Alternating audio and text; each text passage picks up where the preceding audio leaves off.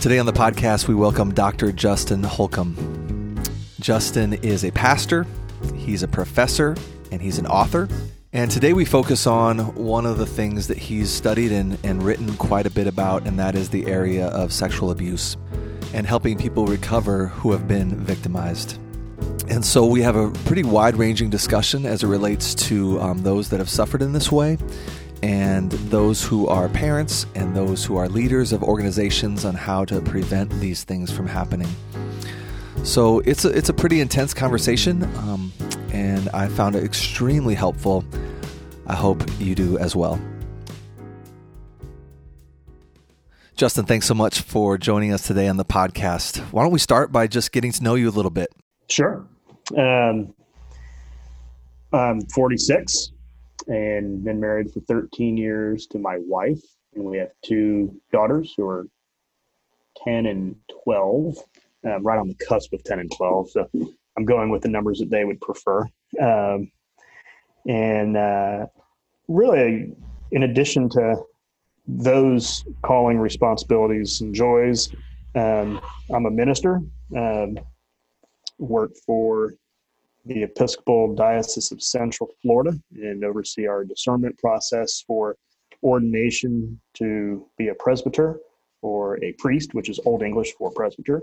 Uh, and when I'm, uh, in addition to that, get to teach at a few seminaries, Gordon Conwell and Reformed Theological Seminary, and uh, write. And so, writing, teaching, and uh, ministering are the doozies and focused predominantly thanks to uh, marrying my wife and um, well, when, even when we were dating, uh, she was a case manager for a domestic violence shelter, and a uh, then after we got married, case manager for a sexual assault crisis center. Um, I actually had uh, just had the opportunity to start uh, kind of advocating for survivors, but also working with organizations on sexual abuse and domestic abuse and other types of abuse. So that's been something that um, wasn't, you know, 10 years ago, 15 years ago wasn't part of my plan. I didn't think I'd be doing that kind of stuff. Um, so it's neat seeing how um, relationships and friendships, you know, influence trajectories in such a meaningful way. So that's yeah. the kind of 30,000 foot view, if that's the saying. Is it 30,000 foot? I think it's 30,000. Yeah, yeah. We're flying pretty high. 30, yeah, okay. Man, so um, I'd love to chat with you about your book. I think that's the way that maybe most people know you. What's uh, the title of the book? Is "Rid of My Disgrace"? Is that correct? Yeah, there's that's the main one that people know with regard to abuse issues. Is "Rid of My Disgrace," subtitled "Hope and Healing for Victims of Sexual Assault." There's another book called "Is It My Fault?" Which is hope and healing for those suffering domestic violence. Okay. Uh, so, um, only because we wrote the book on sexual assault and survivors and pastors said, "Hey, we've been giving the sexual assault book away for domestic abuse because there's so much overlap. Yep. But it'd be, be nice if we had one on domestic abuse." And so uh, that's where that one came from. But those are the two uh, books for survivors, and we wrote another one called "God Made All of Me," which is a children's book um, to help. It's subtitled "How to Help Children Protect Their Bodies." So, have helping parents and families have the conversation about um, appropriate touch, inappropriate touch. We don't have secrets. What are your body parts? What are the names of your private parts? So, help preventing that kind of stuff. So, but yeah, rid of my disgrace. Going back to your original question, rid of my disgrace was came out about just uh, like just over nine years ago, I believe. Um, and uh, that one has um, that one's the one that's been out there the most in yeah. the sense of uh, that we were shocked. There wasn't a lot of book, aren't a lot of books on that topic, and they, there wasn't back then. Um, like especially from a Christian perspective. Yeah, um, there was Wounded Heart by Dan Allender, uh-huh. um, and uh, and so we we just thought, well, I guess we'll do. I mean, the book actually came out of my wife. Uh, my wife was a you know, survivor advocate, and she was doing a meeting with women in a women's federal prison in Virginia. Okay. And uh, she was just doing like kind of uh, kind of customary. Here's some information about sexual assault. and abuse and some of the resources available to you. Many women in prison have experienced that before and in prison. And so she was there to advocate and help. And she was pregnant uh, with our first child. And they said, Hey, tell us about, you know, you, you're married. We see your ring and you're pregnant. Tell us about your husband. She said, Oh, he's a, he's a minister. And they said, Hey, we're, we're all Christians. Can we do this conversation about sexual assault and talk about Christian faith and Bible stuff? She said, sure. And so she came back and we we worked up a uh, an outline uh, and some main teaching points that would be what she's doing on education advocacy with kind of a theological biblical reflection on hope and healing on sexual abuse and uh, that ended up becoming basically the kind of the skeleton of Rid of My Disgrace. So it, it, was started by on the ground in a prison ministry for sexual assault survivors um, who asked for a kind of biblical theological you know reflection on sexual abuse. But yeah, it's it, it it's a distinctly orthodox, traditional, classical Christianity. Um, there's you know it's all Nicene Creed and authority of Scripture with no crossing of the fingers what does that type of theological commitment mean with regard to sexual abuse? So before your wife had this conversation, um, had you been thinking about these themes much in your life in terms of an author or a teacher? Never as an author or teacher. I had thought about it uh, before this conversation Lindsey had with the women in the prison. Uh, we would, you know, we'd go on dates. I mean, she was she was a case manager, so we'd go on a date right. and say, check in, like, hey, what was your day like? She'd, oh well, um, you know, had another woman, you know, come in. Her husband's a police officer or the local minister in town in Charlottesville, Virginia. Um, she'd tell the story, and I just, you know, listen to these stories. Um, she'd tell me about some of her trainings that she was doing, and she was leading a court-appointed anger management class and she's also fluent in Spanish. So, uh, court appointed uh, men whose primary language was Spanish. Um, she was leading those classes. And so it was part of our conversation. Um, that got things started kind of professionally. And that prepared me to then, um, I was studying with her, working on a book and then I was teaching at the University of Virginia. I had a few classes I was teaching. It's called general faculty. Teach two to three courses a semester. And I was teaching for the religion department, sociology department, and I developed a course called uh, Violence, Gender, and Poverty, and started teaching that for sociology department in the studies of women and gender program. Wow! And so I started developing like how does how does violence coincide with uh, gender and poverty issues globally wow. with regard to trafficking, disease, um, abuse. Uh, so I started getting into the research on that. But then personally and pastorally, so you know, professionally with teaching, my teaching and my wife's advocacy, uh, pastorally, I was already hearing stories because as a minister, people tell you uh, are more likely to tell a minister some of their dark experiences right. than just you know, just your friends because they, you know, confidentiality. They think that you might have some insight and wisdom. So pastorally, I was already hearing some of these issues. Um, not a lot, not as much as I do now because uh, I'm known for this now.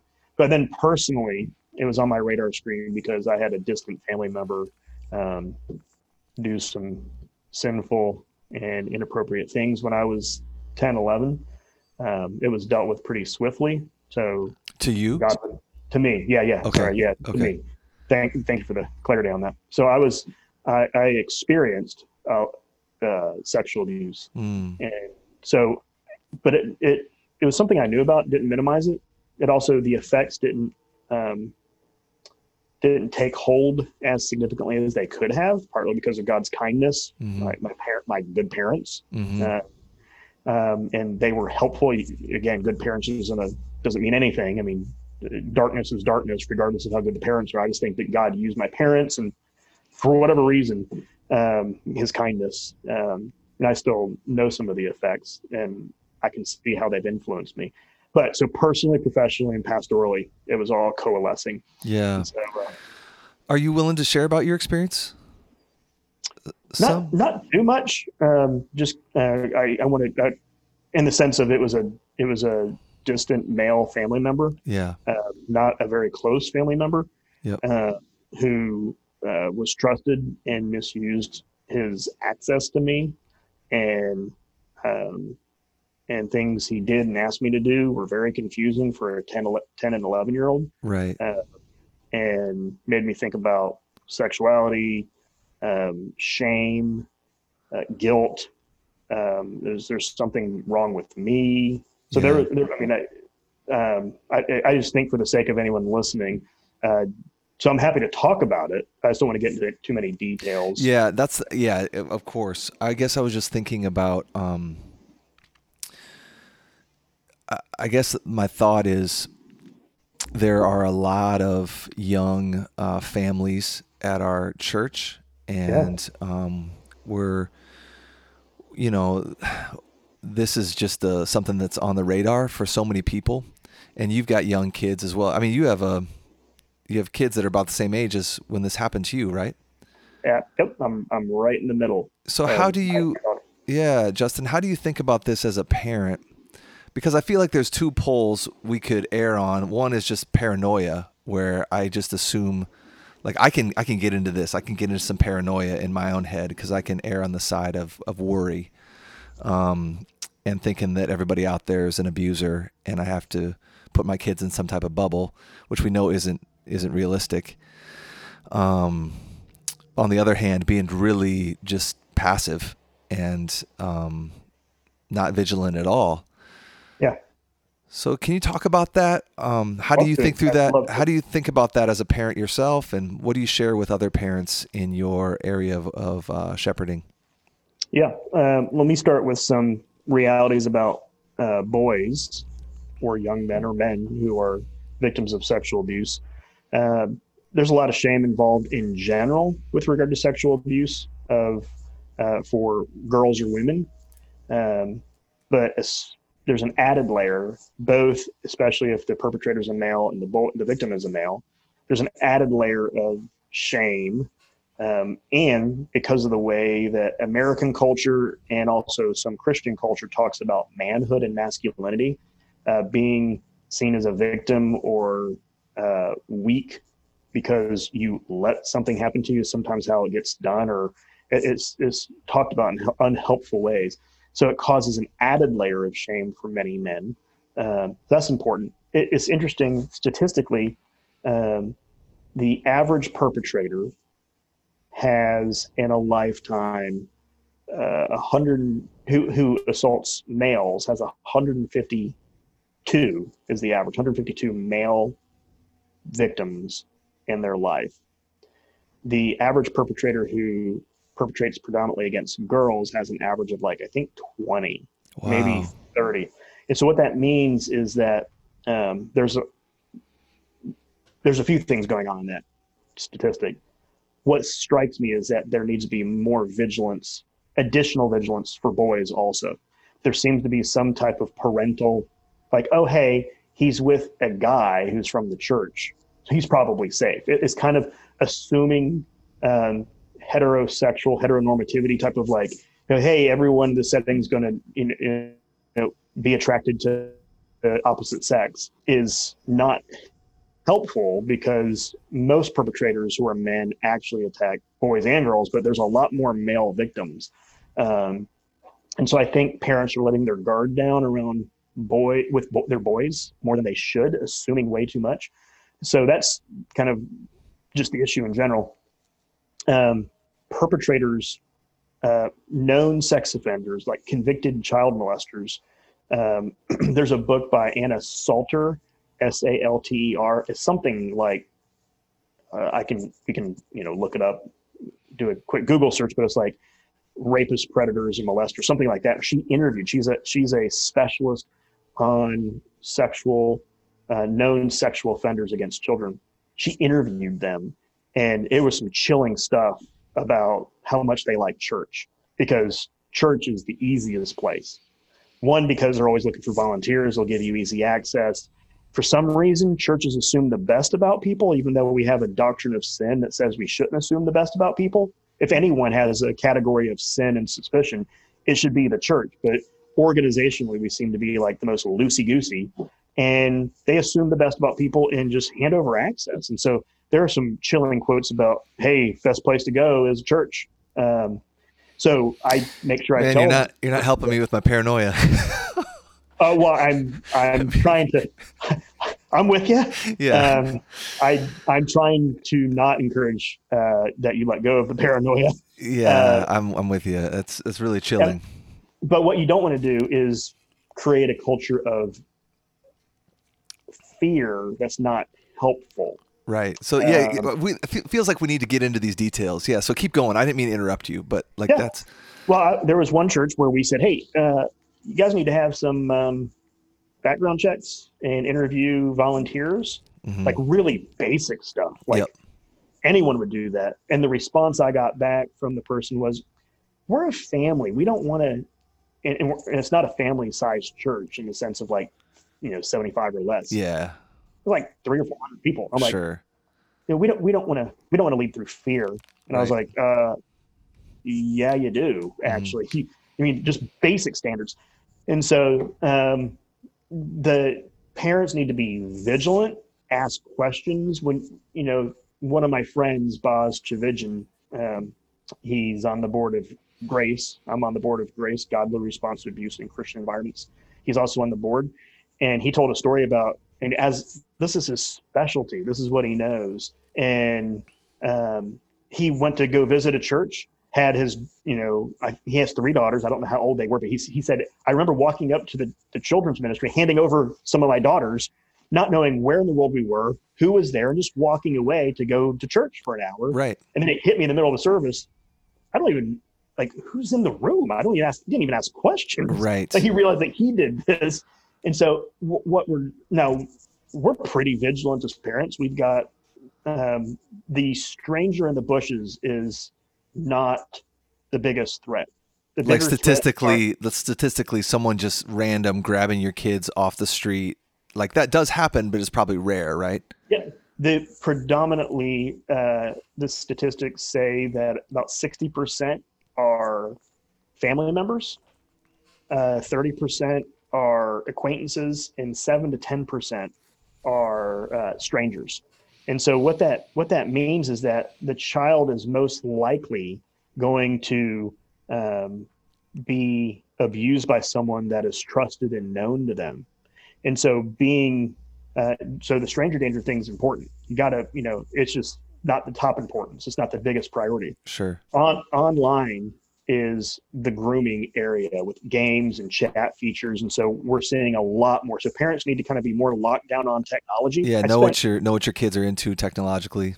and know what the access points are, know which games are going to be issues and chat features and that kind of thing. So I spent three hours yesterday just locking down my daughter's Chromebooks.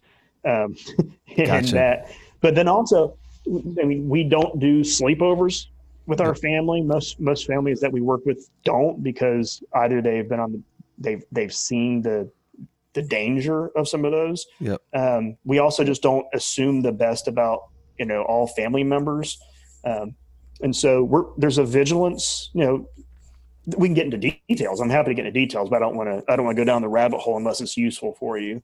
Um, so Yeah, I mean, I think that would be useful just in terms of um, what else do you think about in terms of practical helps for training parents? Well, let me go over a few of the. Um, I actually just want to make sure I got my statistics accurate. So No, it's good. let me let me just uh, just want to double double check. I, I thought I got them backwards, and I did. It's thirty five percent are family members. Almost sixty percent are acquaintances. I flipped the family members Okay. and acquaintances. That That's didn't helpful. sound right. That's And helpful. so um, I my dyslexia kicks in at really bad times. Um, just It's good. it's a man. mess when, when when you deal with stats and words all yes, the time. amen, amen. Um, so we got those flipped around. So let me let me actually go over some some actually really practical things that I think would be useful for parents. Um, one that I really encourage is making sure that parents talk about um, proper names for body parts, private parts. Okay. Uh, that's going. That's actually really important. One is, and this this kind of fits with like a doctrine of creation, like God made your body. Yes. Um, and it's good. Mhm. And when he made humans, they were good. Good. He really Mhm. likes humans. He Mhm. likes bodies. He likes matter. Yep. And souls and bodies together is kind of his specialty. Amen. Uh, and so what that means is the body has its own integrity as as part of being human in the image of God. And and so when you when ch- kids aren't freaked out by proper names of body parts, adults are because I think it's weird that their four year old talks about you know penis and vagina, and they just people go nuts and Right. they're embarrassed. For kids, it's like, oh, I'm learning stuff, Yep. and they're learning something that like they know makes the parents uncomfortable.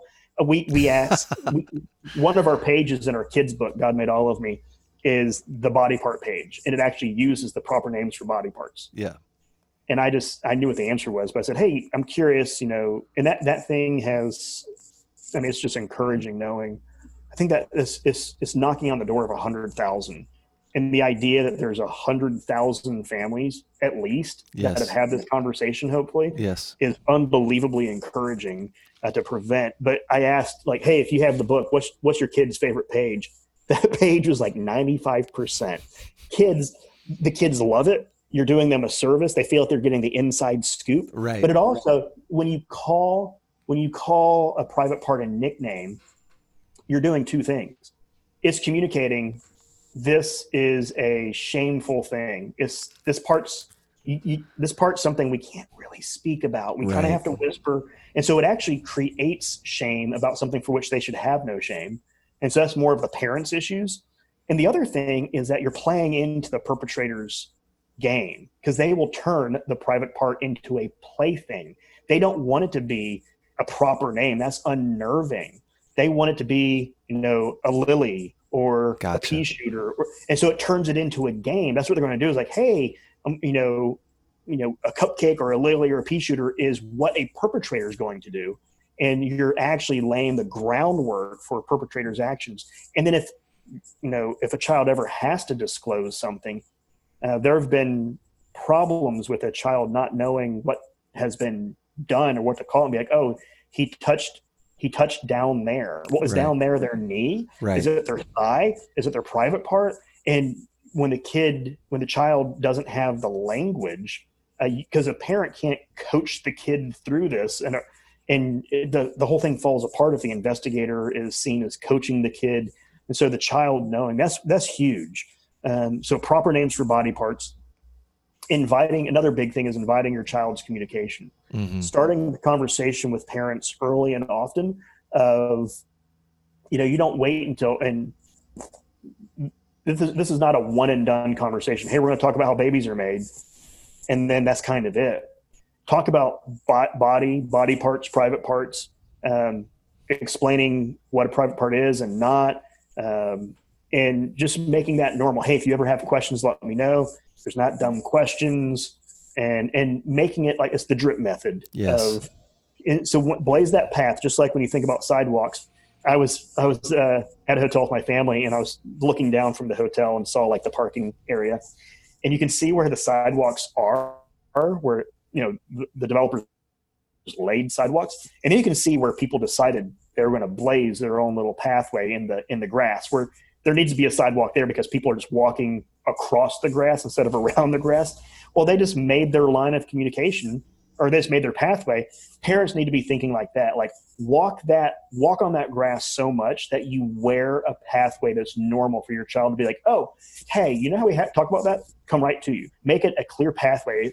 Don't require that they grab a machete and hack through the overgrowth Right. to get to a pathway with you another big one is talking about touch uh, you don't want to use the language of good touch or bad touch even though that's an easier language because some inappropriate touch might physiologically feel good. Now, some of most of it does not.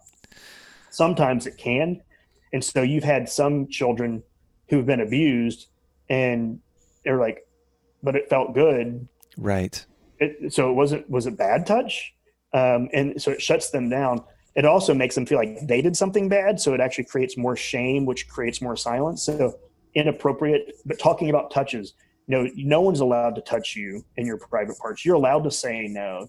Um, you, you know, private parts are for you, and only when someone is helping you take a bath who's supposed to, like mom or dad. Yep.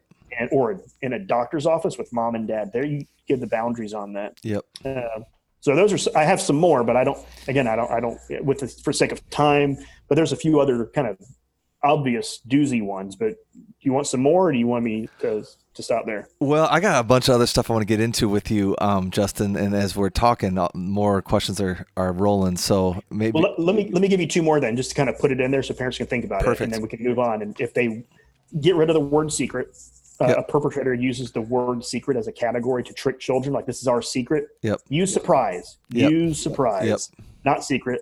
Um, and don't ask children to maintain your emotions. If you're sad, you don't need a hug. If you're glad, you don't need a kiss. Keep your emotions and physical affection healthy. Now, I'm always like, I'm thrilled. Oh, hey, can I give you a hug? Like, let them say yes. But I'm like, I remember one time I came home from something happened in the day and I was bummed out. And I was like, uh, my daughter was younger, said, Daddy, you look sad. I'm like, I am sad. Can I have a hug? And my daughter, my wife, stuck her head around the corner and was like, no. like, because that's what a perpetrator is going to do. I'm sad. Will you come sit on my lap? I need a hug. Give oh, I see. Here. As like a manipulation that, tactic. So don't you want to get them comfortable not maintaining an adult's emotions? And then the last one is helping them identify who you trust. Like, hey, if mommy and daddy aren't here, who do you trust? You know, I trust Miss So and So, Mister So and So, a police officer, another mom. If you get lost or a mom with other kids might be safe. And so helping them identify who they trust, who they can trust, and help them see their world in a fruitful way. And the goal of this is not to instill fear into the child in the sense of paralyzing fear, right. but discernment and wisdom. Um, and there's ways of, I mean, our kids' book is vibrant and colorful. There's ways of having this conversation that is doesn't freak them out. Right. Um, and that's the key is good communication with the parents from the parents. That's super helpful, Justin. Thank you so much. Yeah, I think of for me, you know, as a parent, and I've got you know older kids now, but man, like all of this stuff is so good, and there's certain personality types that I think just fix can fixate on this and kind of you know being a parent just in and of itself is fear inducing, right? but do, do you have other like thoughts or conversations you've had with parents so that they're not living in the paranoia? Um, like helping helping people be freed from the paranoia um, because I, I feel like there's certain personality types that could just really struggle with that. You know is that is that something that you've seen or had to help people walk through? Most, not a lot, most of the things I hear from other parents. Now, again, you're talking to a survivor um, and a parent of girls who and who are right in this age and something someone who studies this stuff so my what i think i don't know like when you describe paranoia i don't know what that looks like most of the stuff that I've seen, I see as wisdom. Sure. What I do see sometimes is usually someone who is a survivor of sexual abuse who knows they they they know their story was one of silence, no one believed them, and the effects, the darkness that the depression they're in or were in, the physical, emotional, and spiritual trauma they experienced and when they have kids, that can activate a lot of those fears where they won't let their child out of their sight. Right. That's more what now, I mean. That's what I mean. Yeah. Just like every single person is a potential perpetrator, and I can't hardly let the kid out of the house. Yeah. Um, so I, I think pastorally, I'd want them to explore what is motivating that. Mm-hmm. And frequently it's like, hey, you're, you know, I think you might be reprocessing, which is normal. This is how trauma works.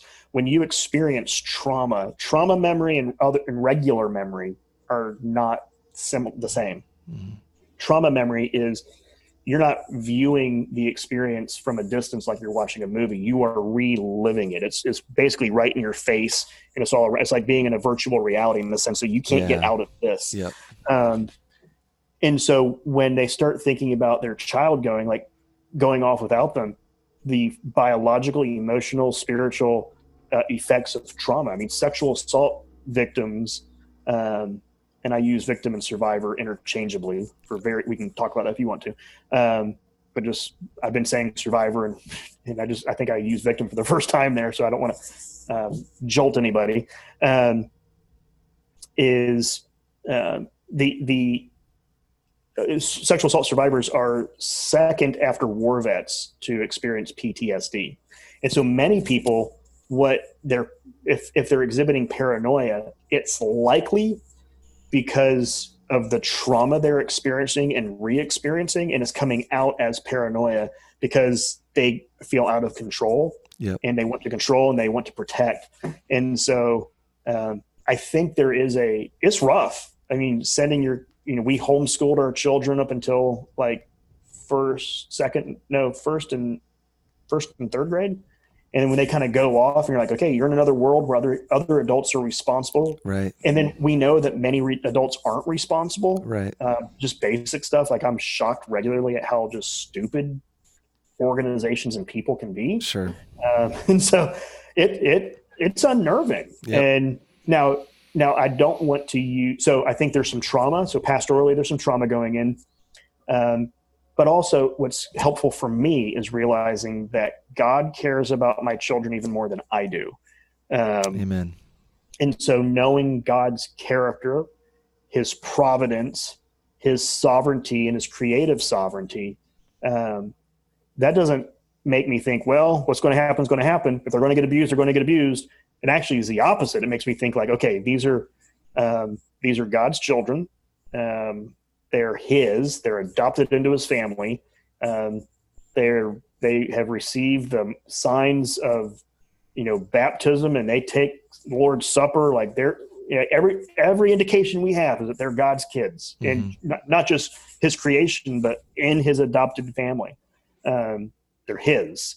Now, of course, He has let horrible things happen to His children and His people, um, but that's not His pattern.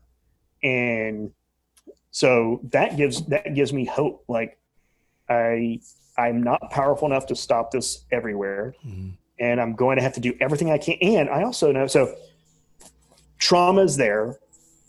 God's care and sovereignty is helpful, but I've also had a lot of conversations with my children. I do know that some of the best things to protect them is them saying, "Don't touch me there. You're not allowed to do that.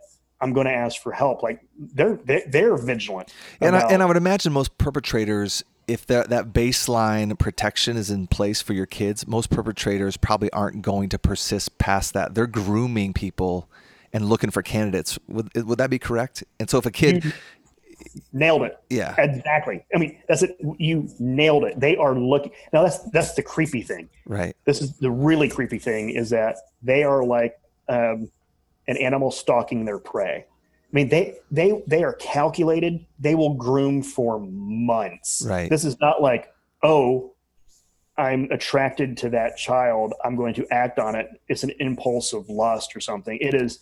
It's calculated. Yeah. It's stalking. Yeah. And they're looking for a child who doesn't have attentive parents, who may look or feel forgotten, whose family is going through some trauma, um, they might not have both parents involved, and especially if the child has some behavioral issues, because that child likely won't be believed. Right. And so they're they're they're they are so calculated. So because the perpetrator is so calculated, the parents need to be equally as calculated. So that's helpful. I'm, that's that's helpful. why I'm not I'm not trying to make the paranoia go away because I'm going. They're like a lion stalking your prey. They're like Satan stalking us, who roams around right. seeking who can right. devour. Right. Now, what I don't want to do is celebrate, hey, my kid's safe, but the other kid, but that's what happens is my kids go, no, I'm not going to give you a hug. Right. Like, uh, no, I'm not. No, I'm not sitting on your lap. Like my kids know, and my, I mean, to the point where in school, um, uh, one of my daughters years ago, um, a boy threw a ball at her, I think, and hit her in her butt. And she she, she just yelled out, "Don't touch my butt!" Like, kind of. I was like, Yeah. I like that. I Yeah. like that as a disposition. I was like, now, I I don't think he touched your butt. I think he threw the ball. Now, now, if he's throwing the ball at your butt, you know, but I, you know, from, from all accounts, it was he was just throwing it. Sure. The other kid didn't catch it. But I Yeah. like the fact that there was an intensity to her response. Yeah. So, for numerous reasons, I, uh, you know, I, I get it. Like we're we're there. Other parents have different standards where they'll let their kids ride around the neighborhood. And I get that. Like I remember the good old days. Yeah, Like, me too. I, I but some of those good old days stuff, like some of the things I did, I'm like, oh no, I remember hearing the stories about creepy stuff and Right. bad stuff, tricky people. I feel like I kind of dodged a bullet. Some of the things that I that I did. Yeah, Um, that's two things. Number one, that that's really really helpful. Like what I'm kind of hearing you say is maybe 90% of it is train your kids. No one's allowed other than doctor in the right context and mom and dad in the right context is allowed to touch your body in in the private areas. Um, and if your kids just know that, they're probably not going to be a candidate for grooming and they're willing to communicate it. Um, is that accurate, you think? yeah, a lot of it, but that is accurate. Keeping in mind that 90% are someone that is already in the child's life. Right. That's the key. Yep. Is family members, brothers, sisters, cousins, aunts, uncles, grandparents, um, and someone that they trust. Teacher, coach, Sunday school teacher, um, neighborhood person, an acquaintance to the family. So the, that's what's confusing Yep. is helping children realize that tricky you can't see who the tricky people are sometimes there's tricky people in our life and so i've, I've to do that to kind of get them thinking about that i've told i tell my children stories of being betrayed by someone i trust Yeah. which we've all experienced we, we've Right. all had someone we thought was a friend who went behind our back or lied about us and we may have reconciled with that person but telling them that story and going i was really surprised when so and so said this to me to my face and then behind my back undermined me or lied about me or gossiped about me and that's really confusing to have that sense of trust violated and so giving them categories so that way because what's going to i mean until you're in the moment and as a child processing like oh this is someone who might this is my mom and dad's friend right. that we see at church. He must be safe. And then when he does something, they assume that they must have interpreted it wrong. Surely he's not a bad person. right. So maybe I did something. So they assume they blame themselves. And that's that's what you have to be aware being aware of how tricky they are and how a child will process that is setting them up. So I I'd, I'd much rather would err on the side of caution than not. But I also have to train my kids to live in the world. And so preparing them, um, like I know that girls between the ages of 16 and 19 are four times more likely than anyone in the average population to be victims of sexual abuse. Wow, that is super sobering to hear. Let me change the question a little bit. I think about like your relationships and do you feel like you are um I, I think I'm trying to like find the magic bullet here and it probably doesn't exist. Um but like like be- in light of the fact that there's so many acquaintances acquaintances in my life and people that I want to I do want to believe the best about um, at the same time, I have to be vigilant, and I do have a doctrine of sin. Do you? I mean, are you? Do you feel like you're even on the lookout for people that have a track record of being trustworthy, but are you still like on the lookout? Like, am, am I am I am I watchdogging my friends at all times? And is that kind of necessary? Or I think what I'm getting at is like, what are you? Are you looking for certain things as to like, wow, that's that's that is a person that I thought I could trust. I think I can trust. There's a track record of trust, but I'm still watching everything. Does that make sense what I'm asking? Like, um, I think so. Is there? Um, well, I can respond to it. Um, let me let me see if this helps. Yeah. Um, we're we're both ministers, mhm. and so we've experienced um, knowing someone, being in the room with them, and looking them in the eye, and asking them, you know, hey, you know, they tell you a story of how they're suffering, and you, you might ask, "Hey, let's talk about your um, sub your, your your relationship with various substances, you know, alcohol." No, no, no, no. I'm not. I'm not. I'm not drinking too much. And um, no, are you? Are, are you? How? What about? You know, you live in a pornified culture. How's that influence? Oh, no, not at all. And then you find out that that person has been having an adulterous relationship for nine months. Yeah. And you looked at them, you had no reason to doubt them. You trusted them. You gave advice based on trusting them. You looked them in the eye and they deceived you.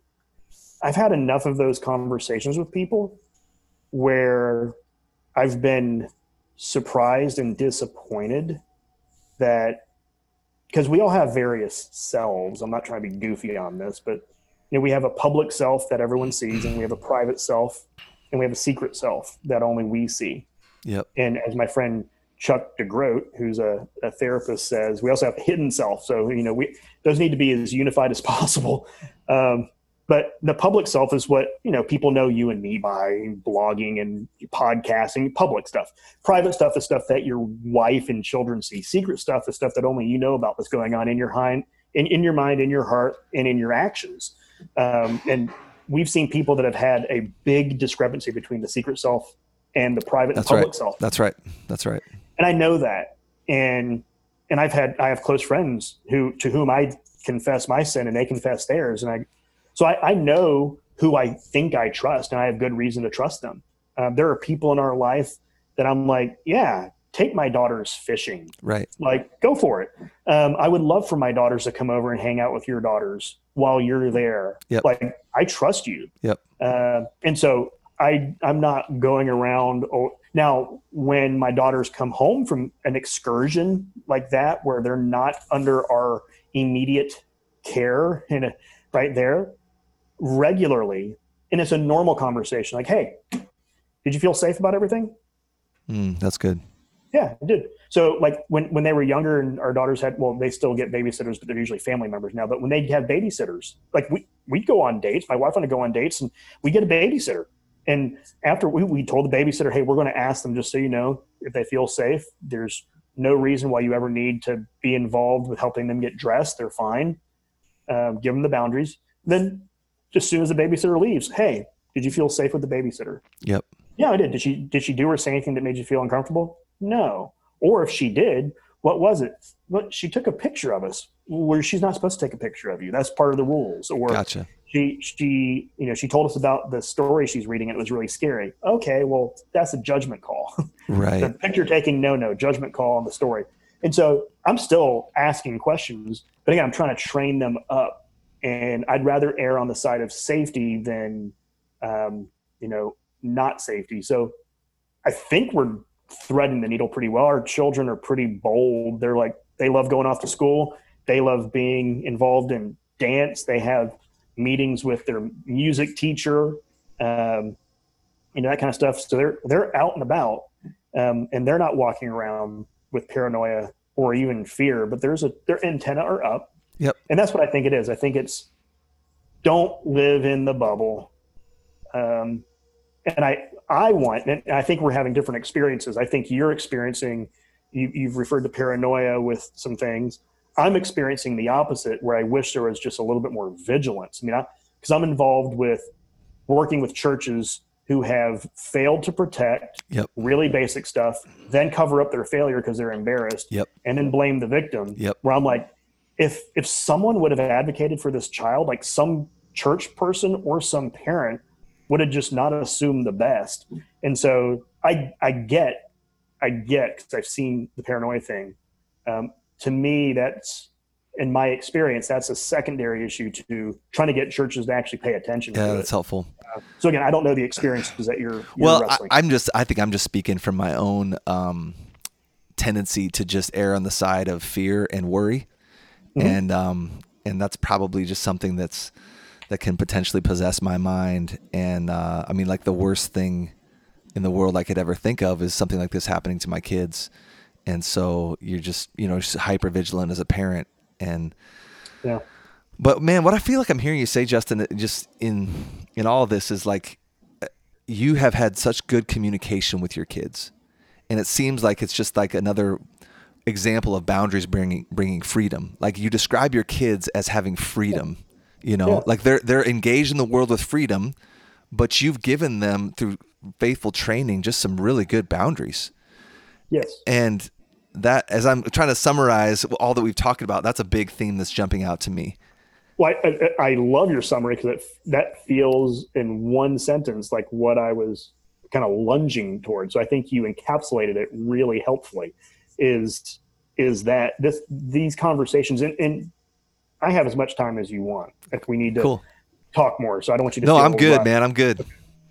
That way, if you want to, you know, we can talk as much as you want, and we can whatever's useful. Thank you, Um, Justin. but yeah, the um, because we're we're per- right now we're dealing with you know COVID stuff, expectations, school year, hopes, dreams. You know, they're just turning ten, just turning twelve in the next month or two, and and so we're actually it's it's fun because a lot of the work we did early on on some of these you know issues of boundaries, like the conversation I had yesterday with both of my daughters was like, hey, communicating emotions. And so we're at the level now where I'm saying, your emotions really matter. I don't want you to feel like you have a feeling you, you don't have to articulate it. Like that's what I want to hear. Yep. Like I'm all I'm Captain Emotion. Like if I'm frustrated, you know it. If I'm sad, I cry. Yep. Um, like like I'm I'm the most um, out there with the emotions, and my daughters are just a little bit more guarded because I want because maybe I haven't made them feel comfortable. And I was like, I want to hear them. Like if you're ang- and and they know that they can confront us if they think we've sinned.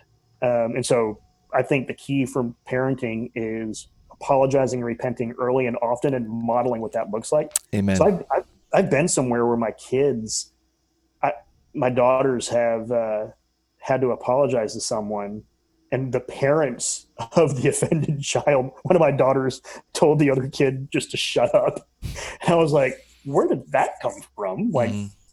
and the child was like, you, you can't, that's a bad word. You can't say that to me. And my daughter realized it and she was like, oh. And then I was like, what do you do, honey? And her apology was like, good grief. Like, I wish I could apologize to my wife the way my daughter did to this kid. Like, just here we go. Yep. And so I checked in with the parent. I was like, hey, man, what, what's going on? Is everything okay? If you want to have another conversation with you there and my, me and my daughter there, like, we can do that. And he goes, no. He's like, no, my kid said that was the best apology he's gotten in years. Like, it was, it struck him. I thought, cool. So I think the more engaged parents are with their children on an emotional, spiritual, talking about life, like what are we praying for? Yep. I think that is what helps cause because it's there's once the kid, children have a foundation of stability and security, you're like, this is safe. All right, I know I can draw a circle if the family is safe, and I don't, I don't assume that that's the case. There are some horrible parents out there and other things happening, but if if this is safe, then they can start exploring other relationships with teacher and friends and building on security and they always know they kind of have a soft place to land and it creates confidence and security and freedom. That's the point you said was the freedom. And that's my children used to be uh, just part of their wiring also just partly personality and just developmentally. I mean children go through phases where they're like clingy. I mean my kids used to be uh, you know when you're the pastor's kid they always want you to be Mary and the Christmas play and other things. And so they were had stage fright. Like they did not like other people. They did not want to be left and they don't want to be up front anywhere. And now they're like taking acting classes and dancing and they want the biggest part in the play. I'm looking at them thinking, huh. I mean, I know they have their own personality, but something that my wife and I did caused them to feel freedom to do that. I'm thinking, okay, I think some things we did that we intended to do worked some things God used way better than we ever would have imagined. Um, but yeah, I think security of boundaries does provide uh, freedom for our children. And uh, I think asking their opinion, did you feel safe? Yep. Like I think them having a voice Yep. is really helpful. Like, no, I didn't. Um, why? We actually, we actually have code words with our kids. If you're if we're ever in a conversation at church or somewhere else, and someone makes you feel unsafe or creepy, you, you know, what's our phrase? And we, you know, we go over it. There, one, the phrase got used one time, and I was like, "What was it?" And they said, um, "The way he was talking about his kid seemed really, really mean, and if he ever did that, I'd be angry." And I was like, "Okay, that's different. You're right. Do you think I should address it?" No, no, no, no, no, no. I was like, "Okay." Yeah. but uh, that gives. I mean, just that. That's It's the same, I think the same thing with us theologically. The our security with God um, causes us to um, not always have to put our best foot forward with God and other people, but also allows us to be like, hey, if I am secure with God, I have the security to risk some entrepreneurial vision things that might fail. And so I think that's I think what you said. And I, I'm I'm I'm applying what your summary of security bringing freedom. I'm like, yeah, that's actually happens with us and God. Like Amen. that, that sounds theologically right. That's that's great fuel for our creative drive and ambition that we might have. Amen. Amen. Yeah, one of the things that Kim and I have thought about, especially when our kids were little, is like all of my kids are super touchy. Like they just want to be on you at all times. And even now that they're teenagers, that can sometimes still be the case, you know. But we, you can tell me if you think this is a helpful tactic too. Kim and I intentionally um, give lots of touch to our kids when they're little.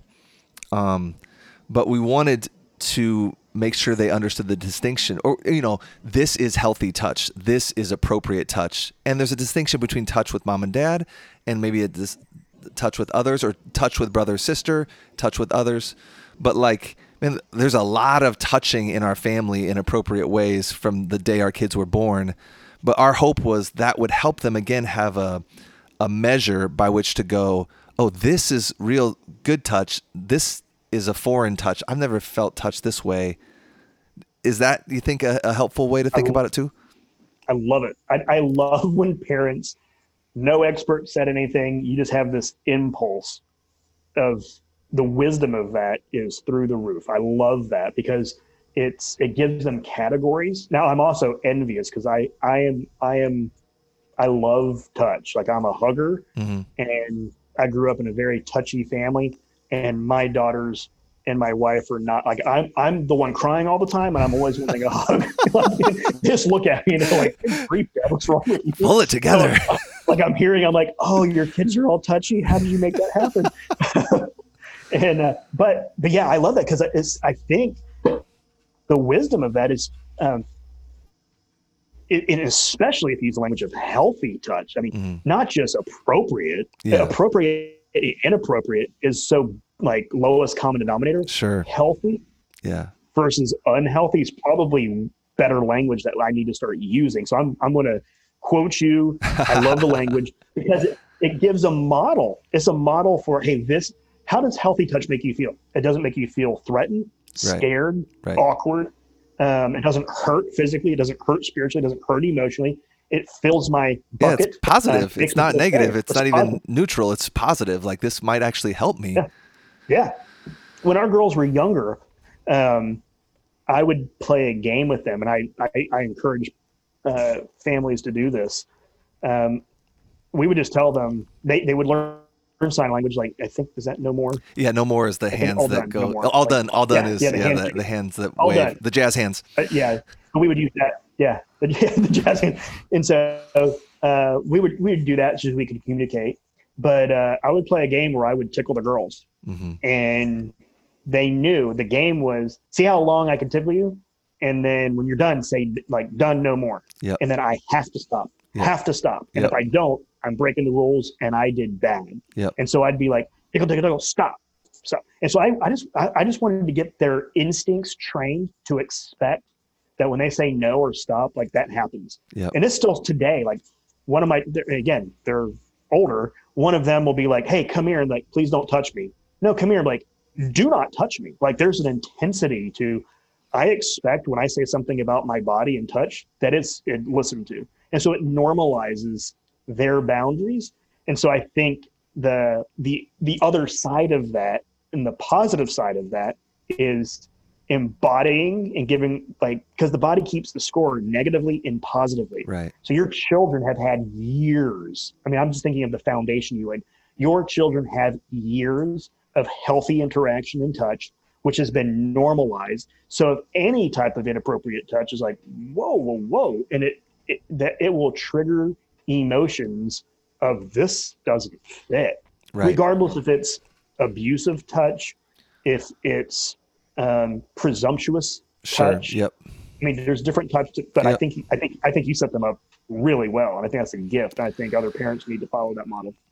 I appreciate that. Hey, let's switch gears to um to like the adult experience. And I'm thinking about um just our small group leaders. And so we, we're trying to have a culture at our church where um, we don't expect our leaders to be professionals, but we just want to train them to walk with people um, to the best of their ability. And if they need help, they'll reach out to leadership for help. But I'm imagining a scenario that tragically is something we hear about a lot, um, where someone confesses what happened to them, and it may be recent, it may be like in your case, uh, something a long time ago in childhood. How do you train lay leaders at a basic level, like in a small group level, to engage with those that are um, suffering from sexual assault, sexual abuse? Great question. Um, well, I love it because uh, I think one of the most powerful things is a community that will listen to them and help them also process it so they're not alone and isolated. So I think um, having a small group setting is a great way to care pastorally for people. Uh, one of the most so I, I one of the most enjoyable things that I do is come to churches and work with the small group leaders or the entire church and say, hey, what does it look like to respond well to these stories that you hear? One is if someone's telling you that, that's amazing. The fact that they have told you or anyone else um, means that there's a that's a compliment that they that you've cared for them a way that they trust you to share that experience. Mm. Uh, the other thing is just to encourage small group leaders. They, they've asked survivors, what, what's the most helpful thing that people have done to support you? And they, they give them a list of like 10, 15 different things that can be done. Far and away, number one on the list is being listened to and believed. Hmm. So what you said is you don't expect them to be experts. Well, in my denomination, we don't expect our clergy to be experts either. That's why Right. we have a rule. You can't meet with someone more than three times about an issue before you have to refer them to a specialist, a Okay. therapist, a Okay. counselor. And so I love the freedom you're giving the leaders by saying, "Hey, we're, you're you're you're facilitating and hosting a conversation. You're leading the group of a conversation with peers. You're the first among equals as a small group leader. Right. Uh, and so we're not expecting. So I think the freedom of that. But the other piece of freedom is, hey, listening and believing them is an enormous gift. I love. I, I- there was a church that I went to go speak to last year, and there was like 400 people from the church, and they invited a few other people from other churches, but it was mostly church people. And I said, you have no idea how powerful listening and believing is. I was like, now all the survivors, raise your hand if you think that's true. And when you see a flood of hands go up and being, that's what I'm like, that's what they all need. That's what we need is being listened to and believed. Why do you think I'm that like- is, Justin? Do you think it's is the default setting that no one will believe me, or Yes.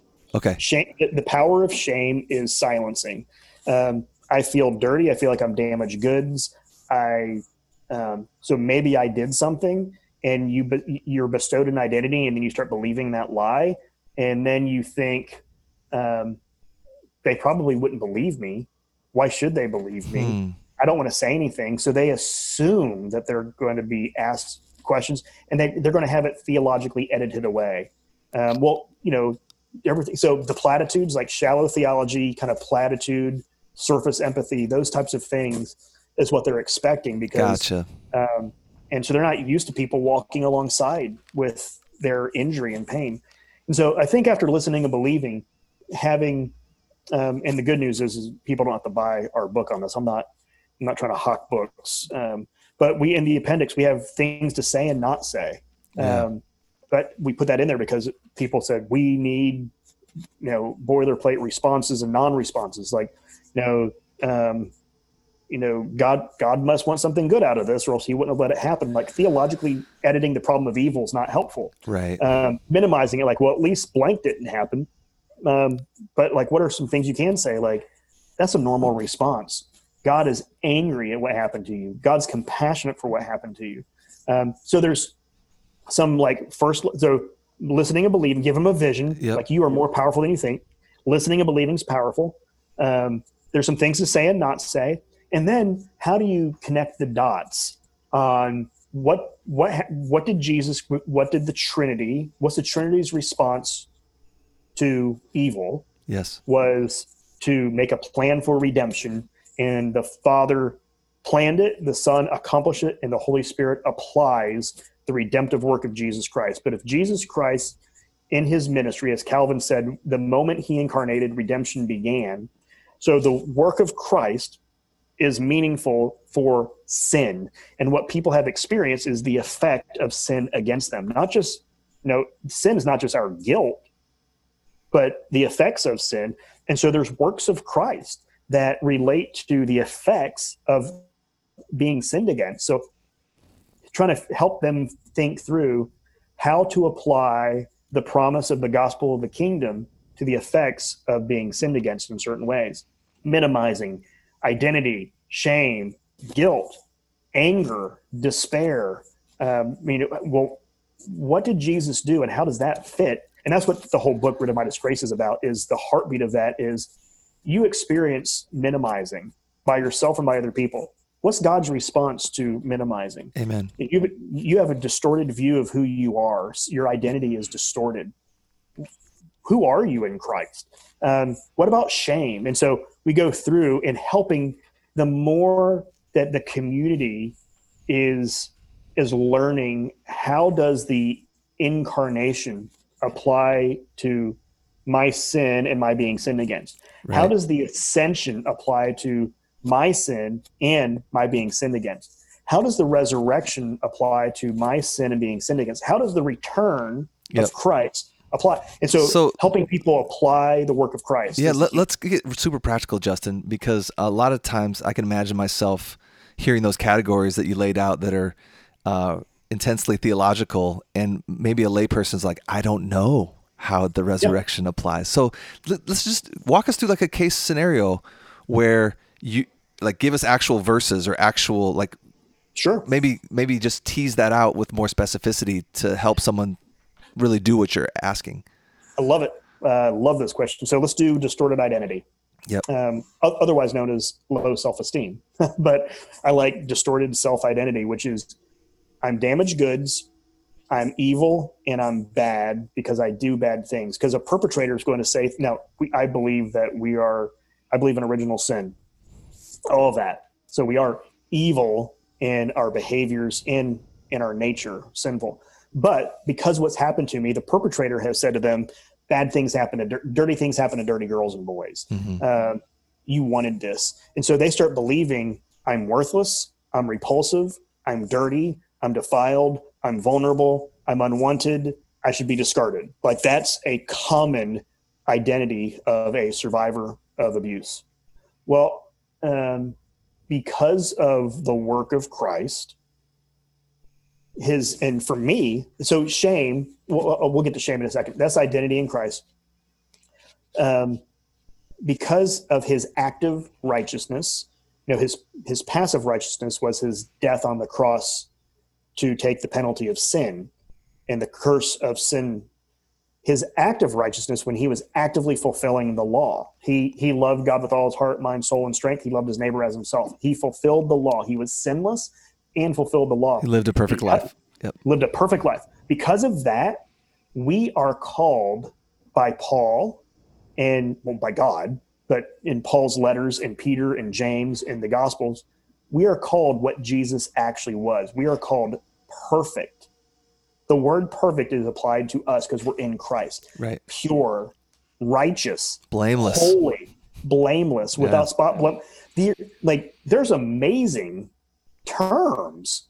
Like, if you do self-esteem therapy and you're like, I feel unlovely, I'm smart. Like, the things we come up with pale in comparison to what the Bible calls us if we're Right. in Christ. Right. It's like I'm I'm beautiful and I'm smart. No, you're perfect and righteous Yeah, and blameless yeah. and holy. Amen. And so that just that kind of stuff. Let me give you one on shame. The biblical images of shame are naked, defiled, and outside the camp. Those Mhm. three things. Those, each one's a biblical image: naked, defiled, and outside the camp. Well, look at Jesus' crucifixion, Amen. and he took the shame where he was stripped naked. Yep. And He robes us in his righteousness. He had his own bodily fluids all over him his blood, urine, and probably feces Yep. and spit. He Yep. was spit on. He had garbage thrown at him. He was defiled so we would be made clean. And he was crucified outside the camp so we would be adopted into the family of God. Preach that. And so, so I mean, I'm it's and I'm not I'm saying this in a not I'm not condescending. It's that easy, which is, but but learning how to make those pathways. I'm not saying it is like you should all know how to do this, but like it's it's not. I'm not a therapist. I am a theologian. I'm a minister, but this is stuff that is like, yeah, that. Let me give you another one that I really. Can, can I just stop you there, Justin, real Yeah, quick? yeah, yeah. Because Sure. I think it. Uh, you're, to, you're in charge. no, no, no. Just like uh, helping put language on this that we kind of use at our church. You're talking about um, identity, Mhm. and a survivor may have an identity that they've self-identified based on what happens to them, and we want to lovingly come alongside them and say, because of the promises of God, because of the truths of Scripture, because of the gospel, God has identified you differently. So let's Yep. like open up to Ephesians 1 and see how God talks about us. So one of the things that we, we say is um, you are who God says you are. And in Yeah. some sense, I would say this very gently in this context. In a different context, I might say it with more force. But you don't even have the right to identify yourself. Only God has the right to identify you. In the same way that a, a, a newborn baby doesn't have the right to name themselves, like the parent names them. Yeah. And and so, man, let's look at who God says that you are. Um, and we always go to Ephesians one. That's like the flagship identity chapter. Um, I, I, I couldn't think of a better place to start. Yeah, that's where, that's but- where I go to. yeah, but like I think trying to help people see, okay, there's categories here. When when someone says they're feeling so much shame, um, that's an identity statement. Like I am dirty, I am unlovable, and so helping people see the Bible has something different to say, and so then it's an issue of showing, having our our small group leaders or anybody know, okay, so do I know what God says about me, and where would I find that? And uh, I think that's one of the most helpful things for, to train our leaders in is what does God say about me? You know, Yes. who who am Yeah. I? Who I am who God says I am. Okay, do I know what he actually says who I am? who says that I am or whatever. So Dude, that's that's that's for everybody Amen. is the identity question. So I think you can get a lot of Lot of mileage, yeah. mileage, a lot of mileage out of that one. That's exactly where it goes. Ephesians. Yeah. What I've said to people pretty clearly is, you're not who the perpetrator said you are right. because their words and their actions communicated an identity to you. So we're not going to give them the power of doing that. Right. Satan wants you to hate yourself, so you're not what Satan says you are, because he's he's accusing you, and he is not your advocate, and he has his own work that he's trying to do to you. You're also, thank God, not what you feel that you are. And then I give them the caveat and just say, hey, it makes sense why you would feel like that Yes. get it but let's reinterpret you according so what we don't need is just to change your view of yourself you don't need to be in an echo chamber of giving yourself positive self affirmations because the research on positive self affirmations is actually fascinating mm-hmm. when people who have low self esteem the worst thing you can do is give them positive self affirmation therapy which is just say the opposite of what you think you are well what happens is they go I'm ugly. No, I'm not. I'm beautiful. I'm worthless. No, I'm valuable. Is they realize that they're in their own echo chamber and that they're the only person saying that to them. And so it actually causes someone with low self esteem to spike for a moment and then plummet deeper into their own despair and shame. Mm. And so self help and self healing actually doesn't help because they realize oh, all it does is accentuate. Oh, guess what? I'm the only one that says this about myself. So what's more powerful is a voice, which you were getting to, a voice from the outside. Yes. That who who has your creator and redeemer said that you are based on his initiating work where he took all of the Yeah, costs. nothing to do with your poor performance, right? what does he think about you and let that have you know go ahead we want you to kind of believe we want you to have a sense of who you are let him have it's an authority dialogue you bring who you think you are. Am i worthless goods? No you're valuable more than many sparrows. Amen. am am i am i damaged goods? No i heal what happens what the i heal the devastation of destruction. Someone plundered me zechariah 2 8 someone someone the language of zechariah 2 8 is whoever touches you touches the apple of my eye. The language there is actually plundered. Yeah. someone plundered me. How do you feel about that? It's like they did it to me. Like so we need to have that authority dialogue where we bring our I, our our identities that aren't really biblical and go how do you respond to that god and let him undermine them slowly because he's way more patient and getting traction for us to actually believe i still need to hear this kind of stuff i had Amen. I had someone. Amen. I had someone last week. I called him. I was like, "Hey, man, I'm thinking about some big questions in life, and blah blah." And, and he goes, "Hey, I'm just going to state the obvious. I mean, you're you know, you're a pastor. I'm not. You realize that you're a child of God. You seem, you seem worried that God's going to be disappointed in a decision that I don't think." You could disappoint him regardless if you make choice A or B Amen. well he nailed it like like i'm a minister who has a phd in theology i teach at seminaries and i needed this guy who really humbly was like hey man i know you know this but i'm picking up on that you don't think you're standing with god is what it, it really is you're a child of god enjoy that like he's not annoyed like what tim keller says all the time no one walks into the king's room at two o'clock in the morning demanding water unless you're his kid like Amen. Like- Amen. I needed, I need that. You need that. And so, I mean, there's mileage in there so much that you know I'm choked up thinking about one sentence from a week ago. I mean, that's how powerful this stuff is. Yes, yes, sir. That's so good. And so, you know, I think maybe the most helpful thing our leaders can have is to know what the Bible says. Yeah. You know, and Yeah. help. And I, I mean, obviously, it's listening, compassion. It's not. I'm, I'm just regurgitating what I heard you say. It's not um, simplistic answers that minimize people's emotions.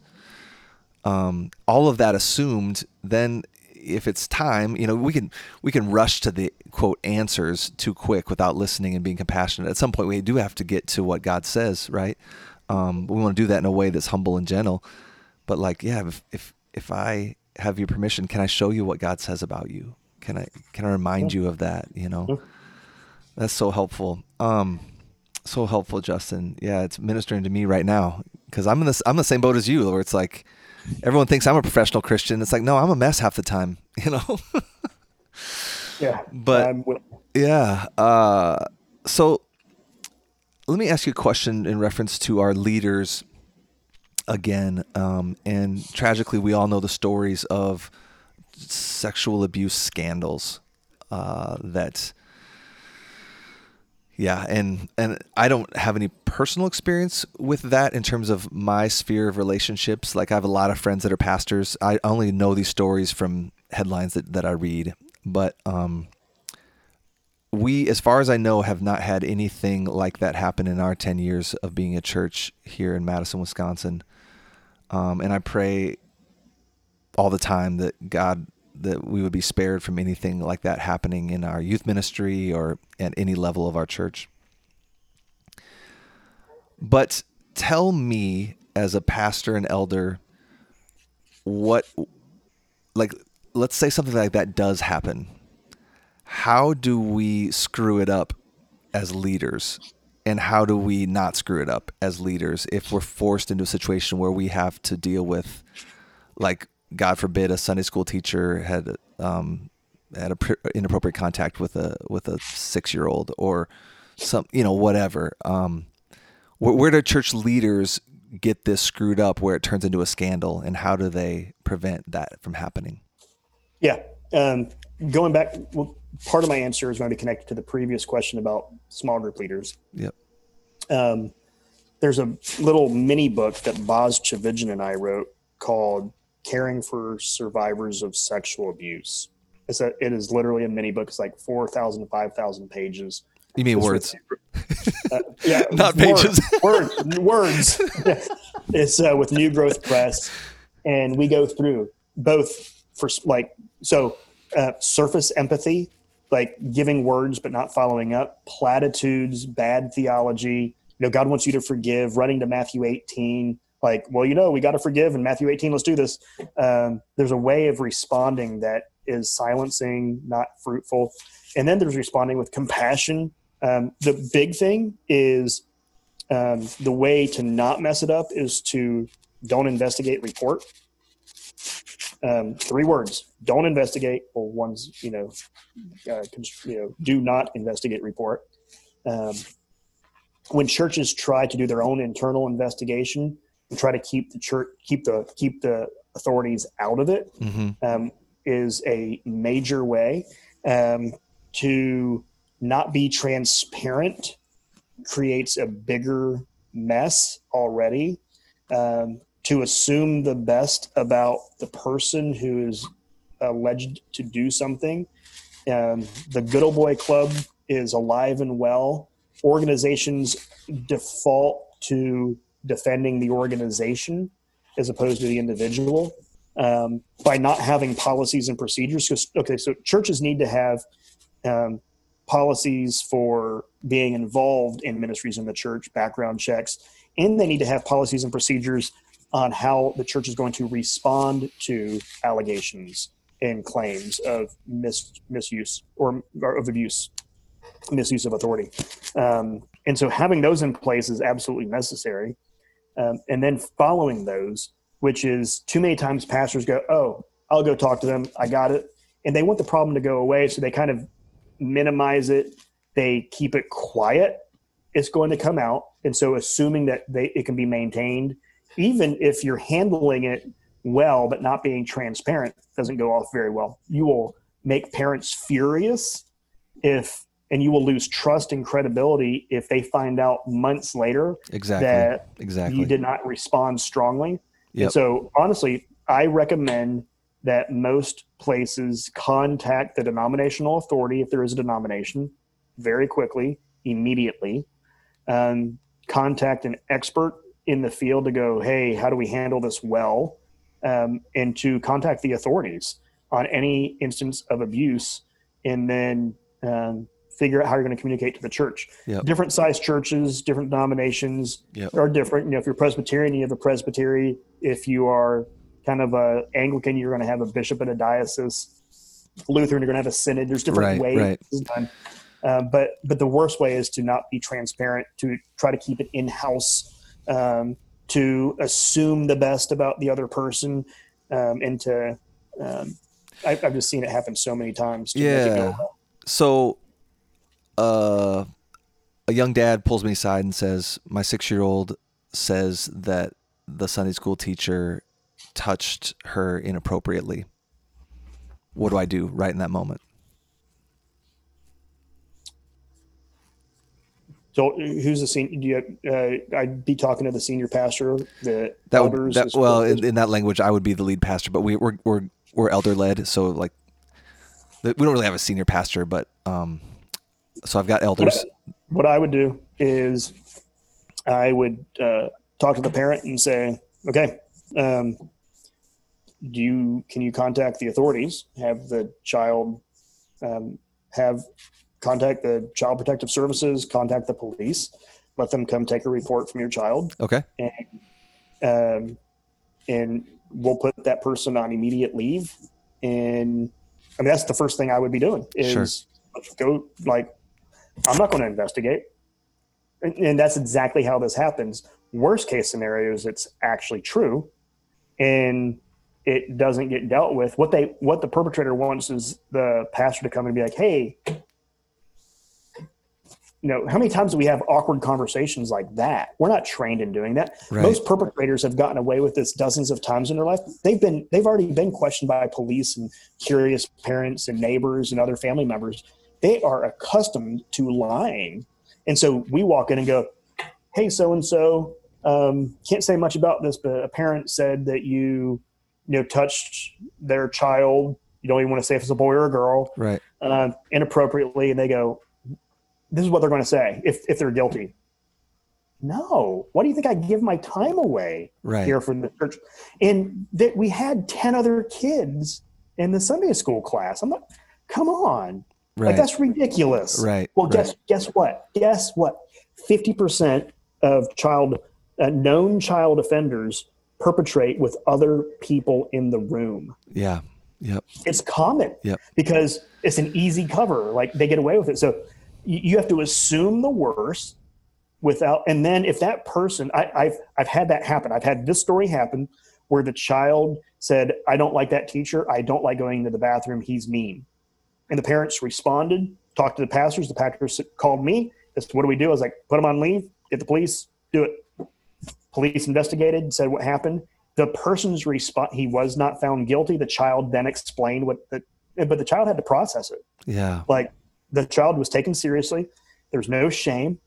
And uh, for various reasons, that the person apparently didn't do anything wrong, um, didn't like his tone of voice, and didn't like being in the bathroom because of a whole different situation with a kid locking the door. Sure. And the person responded with, if that child doesn't feel safe, he was really humble and said, I, I love the fact that my church responded this way. My grandkids go here.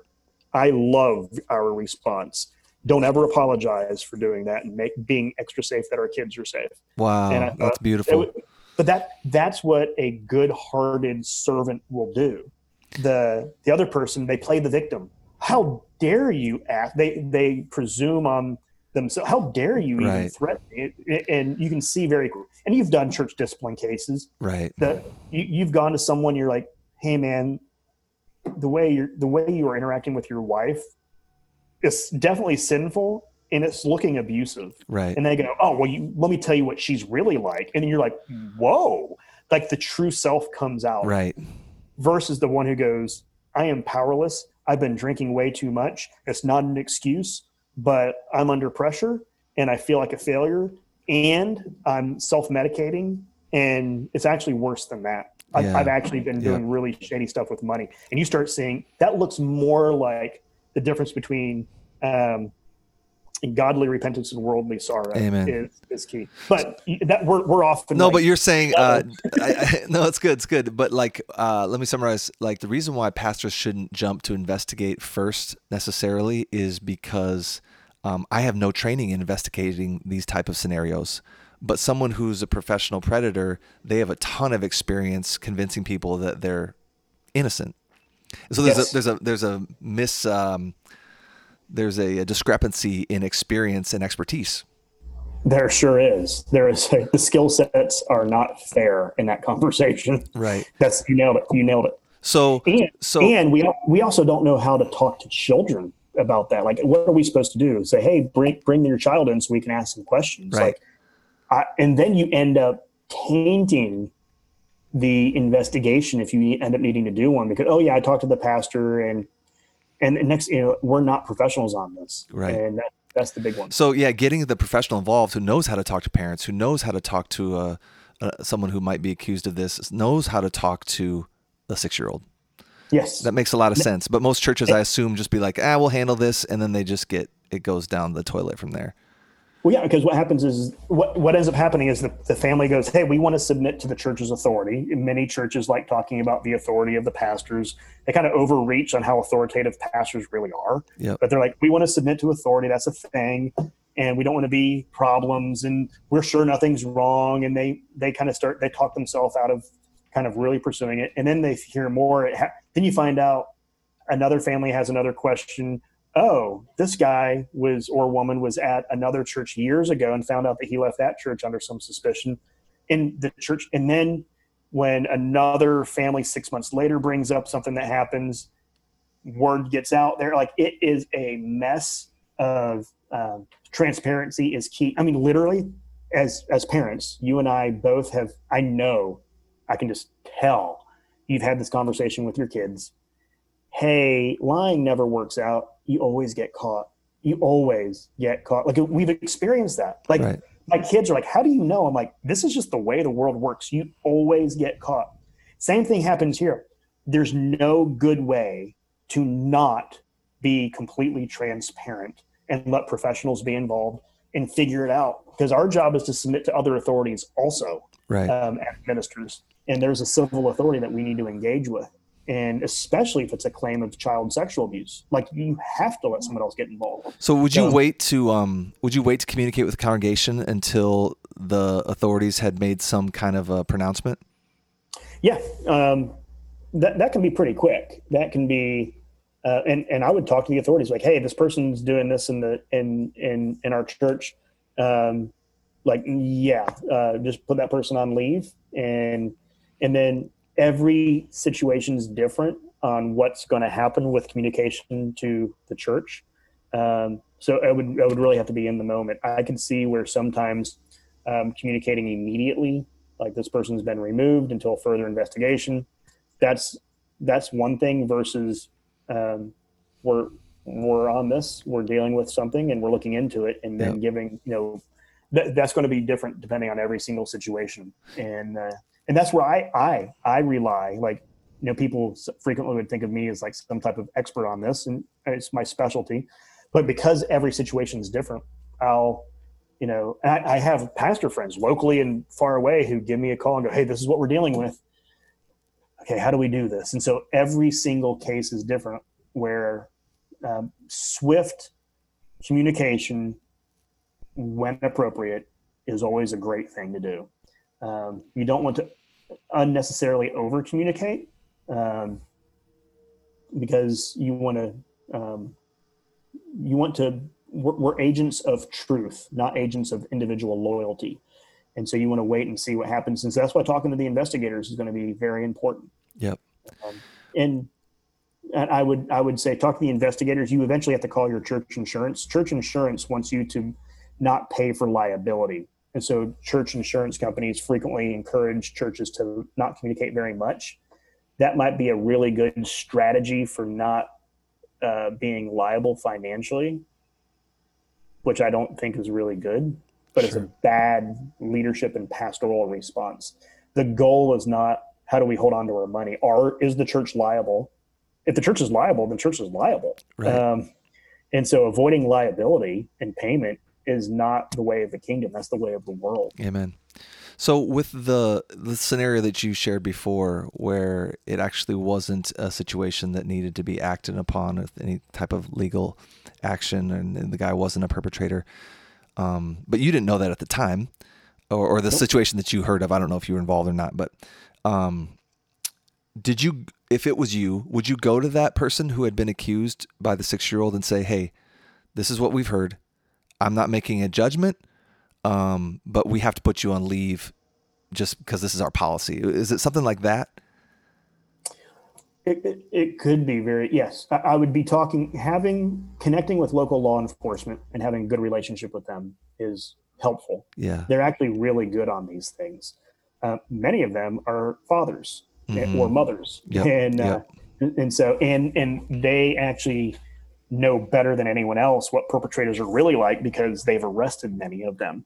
Um, and in most cases, um, it's dealing with a case is as easy as calling the local law enforcement and scheduling an appointment with the officer who supervises the investigation. And I would actually work with them and say, okay, we have this church. This is the role this person plays.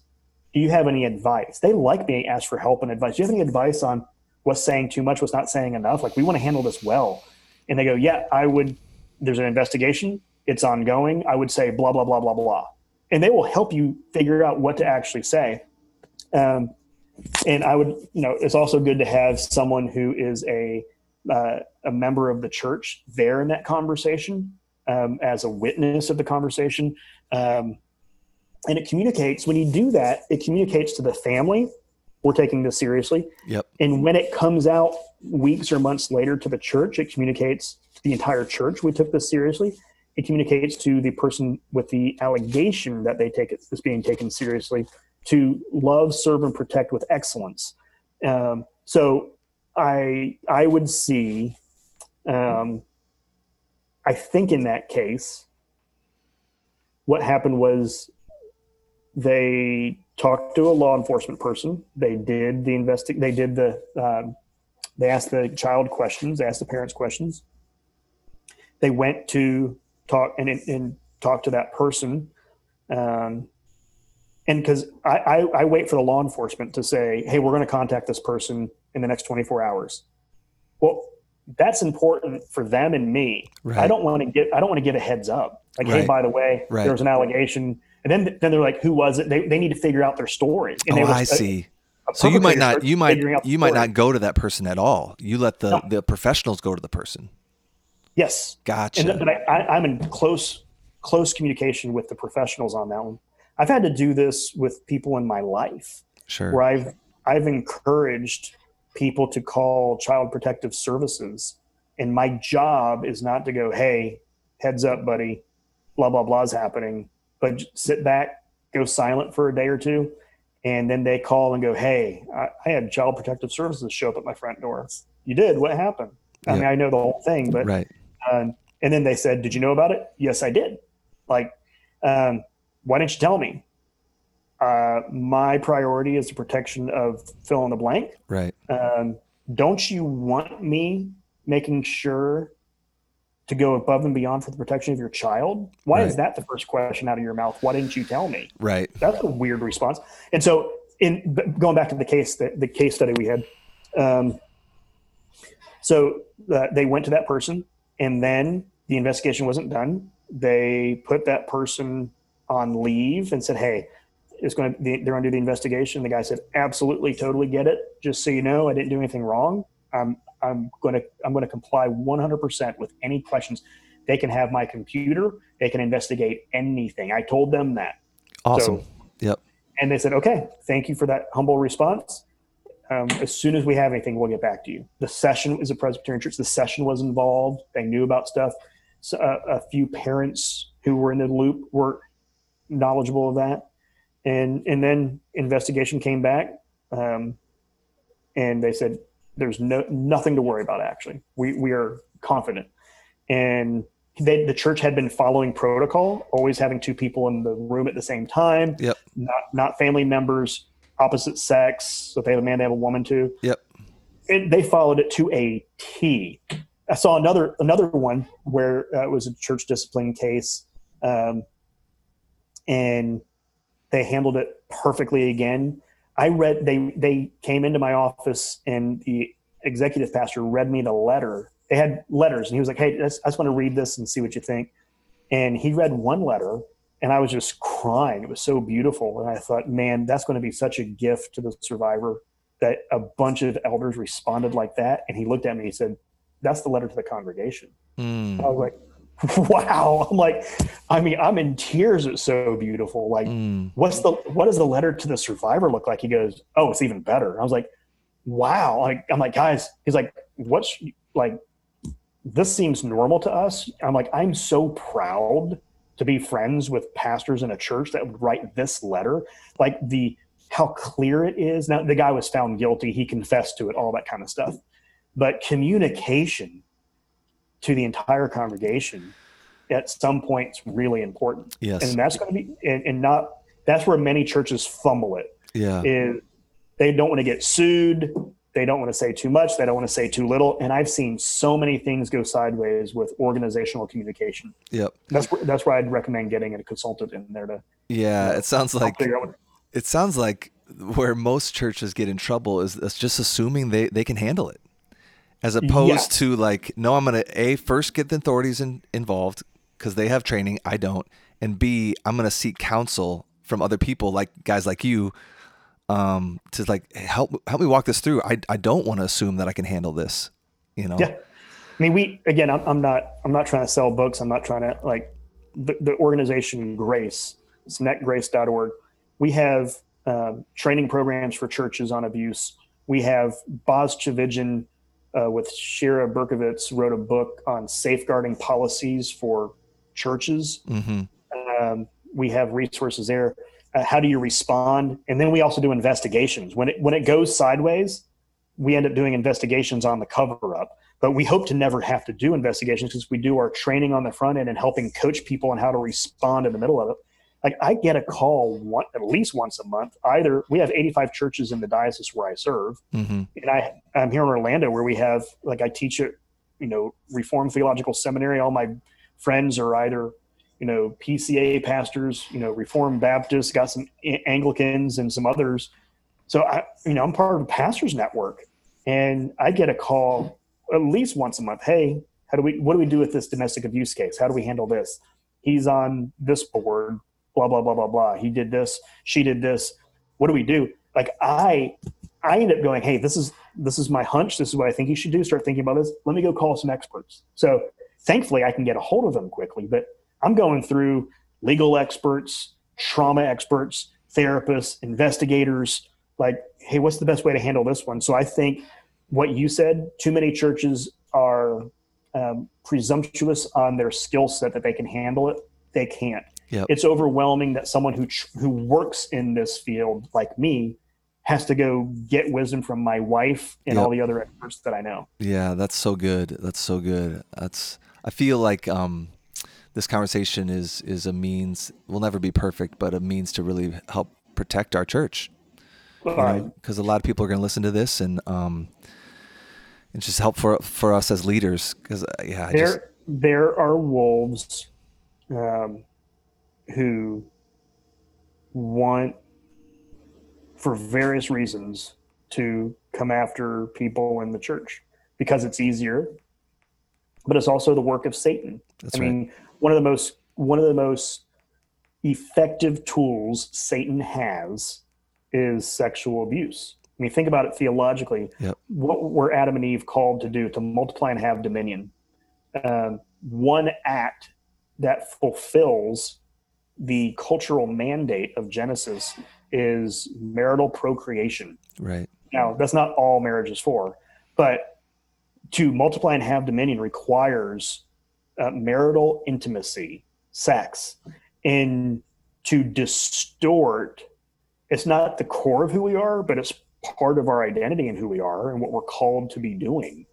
Um, and so, to, for Satan to get the access to distort the very act of shalom, of peace between husband and wife, and to have that turned into a tool, because that's just like we're called to make other images of God. Well, Satan wants other people to make images in the image of evil. Right. And that's what it does is sexual abuse. What's really sad is victims of sexual abuse frequently can become perpetrators of sexual abuse. Right, that's right. making evil in its own image Amen. and have that infect like a virus and the devastation that it can do. Um, it can it can be a huge barrier to relationships with other people in relationships with God. What are we called to do? Love God and love our neighbor as ourselves. Well, this strikes at um, our relationship with God and is a significant barrier for relationships with others. Um, and so I, I think abuse is a powerful tool of the enemy. So, yeah. And now, when you say protect our churches, um, some churches should not be. And so I, I, heard that as protecting the people in the church, mm-hmm. like the sheep. Um, some people hear that as we got to protect our churches from accusations. Some churches nope. need the spotlight shone or shine, um, yeah. Uh, the brightness of transparency, because I've seen and I've heard the pastors who've said to multiple women who've been abused by husbands, God hates divorce. God hates divorce. Yeah. Uh, the wounds of Jesus healed the broken relationship with the world. Maybe your wounds can heal the broken relationship with your husband. Like I've heard horrible, horrible victim blaming theology. Um, some of those places are Ezekiel 34. They're run by sh- shepherds who are actually butchering the sheep. That's right. And uh, those places um, need to either be um, they're in Jesus' language, they're a tomb of dead men's bones and a pit of vipers that need to be destroyed. And the language Jesus uses are millstones. And uh, some churches need a purification, um, and it's been coming.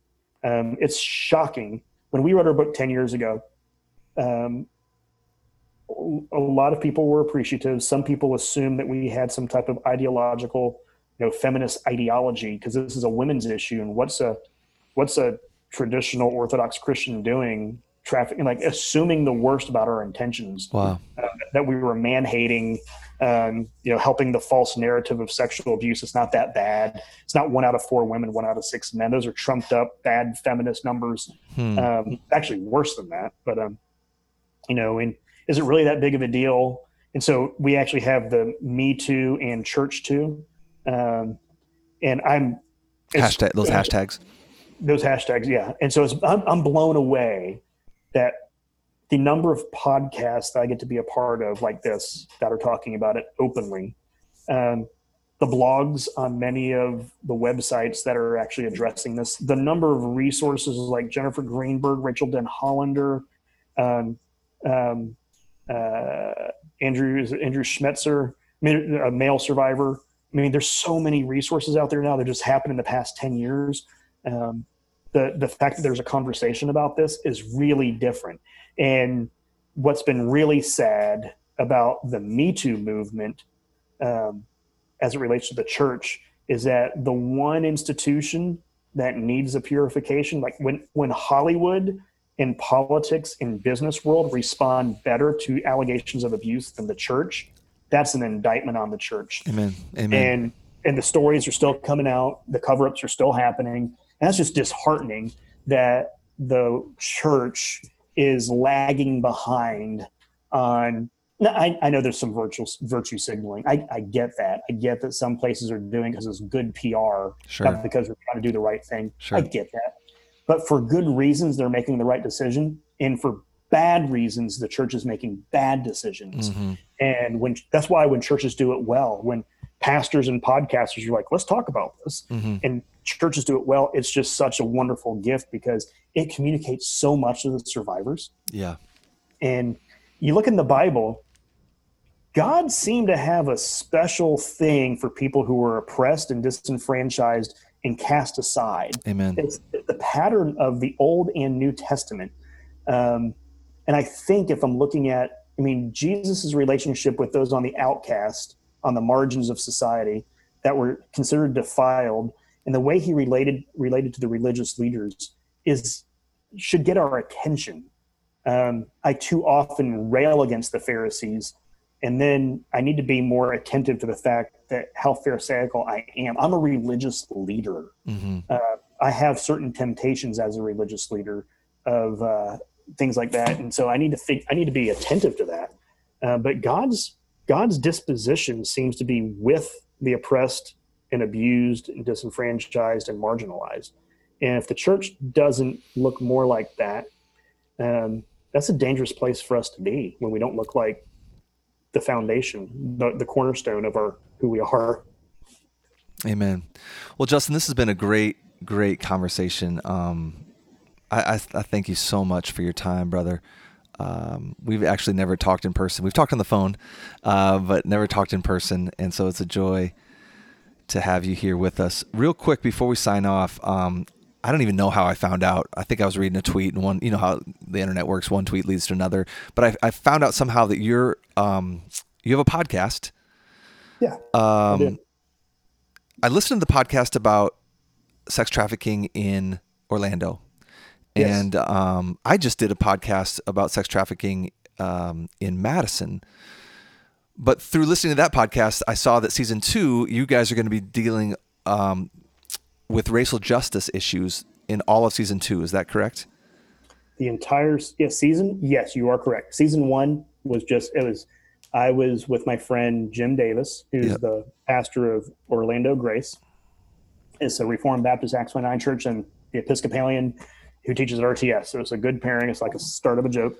We just inter- we interviewed local local people, and so my wife was one of those people with the organization she works with on sex trafficking and other professors, pastors, just other people. And then uh, with the stuff regarding racial justice and injustice, um, the entire season is thinking through conversations with trauma experts, historians, um, uh, black church leaders, um, and I'm just going through the entire. We're gonna. It's called As in Heaven. Yeah, that, so, the name of the podcast, As in Heaven. So you can just search in your podcast. Um, yeah. Uh, what's it called? The podcast app for As in Heaven. Yeah, okay. and the website's as in hvn.com. So uh, as in hvn heaven. Okay. Um, hvn.com. And yeah, it's all racial justice, racial injustice, and when we asking questions of um, Black Lives Matter. What does that mean as a slogan and as an organization? Mm-hmm. Um, right. How, and, and, and the tone is to be educational and assuming the best of our listeners. Um, when people say things like, I don't see color, well, we asked that question to, uh, and, and, the response was amazing. Um, in, uh, and, and, the person said, "Hey, well, you know, in the '60s and '70s, this is a little snippet. In the '60s and '70s, I don't see color is the right way to say that in the cultural rhetoric of what was being done with civil rights and how that was being sure. done. Is I don't see color. Now, after there's been so much conversation about color, I don't see color if the intent is to communicate I'm not a racist. There's a different way to say that. Sure. That you, you're not discriminatory with regard to color but it also it sounds tone deaf to people who have experienced trauma right.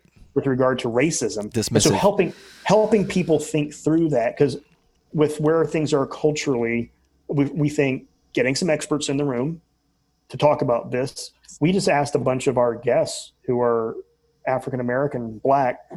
What are some of your experiences with law enforcement? Yep. Good or good or bad? Just tell your story. Yep. Just that's it. Yep. And so we need to listen. And what was amazing was everyone said what we said about the power of listening. We said, what do you want the church to do with this moment? Like, what are you hoping for? Every single person said, I wish the church would, I wish Christians would listen to more of their brothers and sisters as a, as a part of, it feels like but, but politics, that, Justin, that politics imp- is, politics is the yes. lens through which yes. we're being interpreted. Yes. Instead of actually trusting us why are they being suspicious about us but not about their political leaders? That's they right. should be suspicious about the political leaders. That's right. And trust us. We're brothers and we're brothers and sisters in Christ. Yeah. And so hearing that was just overwhelming. We had a specialist who is at a uh, Sheila uh, Sheila y, Rose Wise, and she's she wrote a book called Healing from Racial Trauma. It was amazing. Hmm. I know about trauma, about abuse trauma. Yep. So to hear her go, I mean, I, she was just opening my eyes to so many things I never would have thought about. Well, so. I think we need to have you back and uh, okay. dive into some of this. Um, I assume the podcast is um, tar- is it targeting uh, majority culture people? Uh, yes. In terms of education, so educating yes. majority culture people about the experience of minorities. And it's a bunch of so it's me. Uh, I am I'm Caucasian, 46 year old male. Jim Davis, I don't know how old he is, but he's younger than me. Um, he's a white uh, pastor, and Mike Michael Aitchison, who is a um, black church planter. Well, he's, he's a pastor. He planted the church. It succeeded and it's growing. And so this the three of us. Uh, one of them's always the host. I, Mike and I switch out. Um, and so that's there's now three of us who are part of the conversation. We didn't think so. A lot of it is Michael talking about his experience, knowledge, wisdom, and expertise um, from his experience and his studies. But when Mike, uh, Jim, and I aren't doing that, it's literally they get to overhear us going, "Hey, what about this?" We, we, are talking to people in our churches where we lead and serve. What about yep. this? And so yep. it really is us asking questions, and basically it's them listening to us learning from these people. Yeah, that's so good, man. So good. inform good. us. So good. We're not we're not the experts. We brought you here because we want you to teach us. Yep. And so they get to overhear uh, us learning. Yeah. Well, I'm gonna. I'm really glad that I um, brought this up because our church is in the midst of thinking about these things. There's been a lot of a lot of activity, um, obviously in Minneapolis with George Floyd. It's just four hours away, but we had an incident in Kenosha, Wisconsin, just a few days ago. Um, and so Wisconsin is really, really thinking about these issues right now in a in a profound way, and and so many people at our church are thinking about this. Um, I'm thinking about this. I have a I have a black daughter um, through adoption, and so um, I look forward to maybe having you back, and we can talk about this more specifically about what you're learning and and what I'm learning, and um, we've had a we've had a, a, one podcast already dealing with these issues with an African American pastor in Detroit who was a part of the Acts 29 network named Tyler St. Clair, and actually going to do a part two with him um, next week. Mm. But uh, yeah, I'm just as the podcast is called As in Heaven, correct?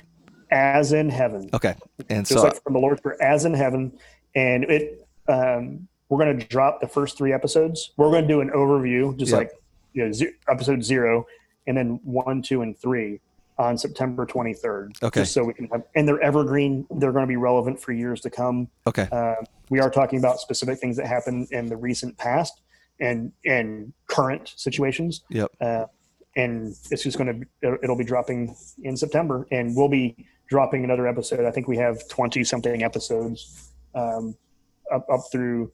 Um, so like, is it once a week, once a month? Once a week. Once a week. Well, okay. Once a week. Well, Justin, again, thank you so much. It's been an absolute joy and so helpful um, for me as a leader and for our church, I think, and other leaders. Um, your your um, your presence, your words are just filled with grace and truth, and just the gospel reminder you gave me today is is fuel for my day. Um, so, thank you so much, my friend. You're welcome. Thank you for uh, giving the platform of your podcast and um, I'm assuming people at your church listen to this.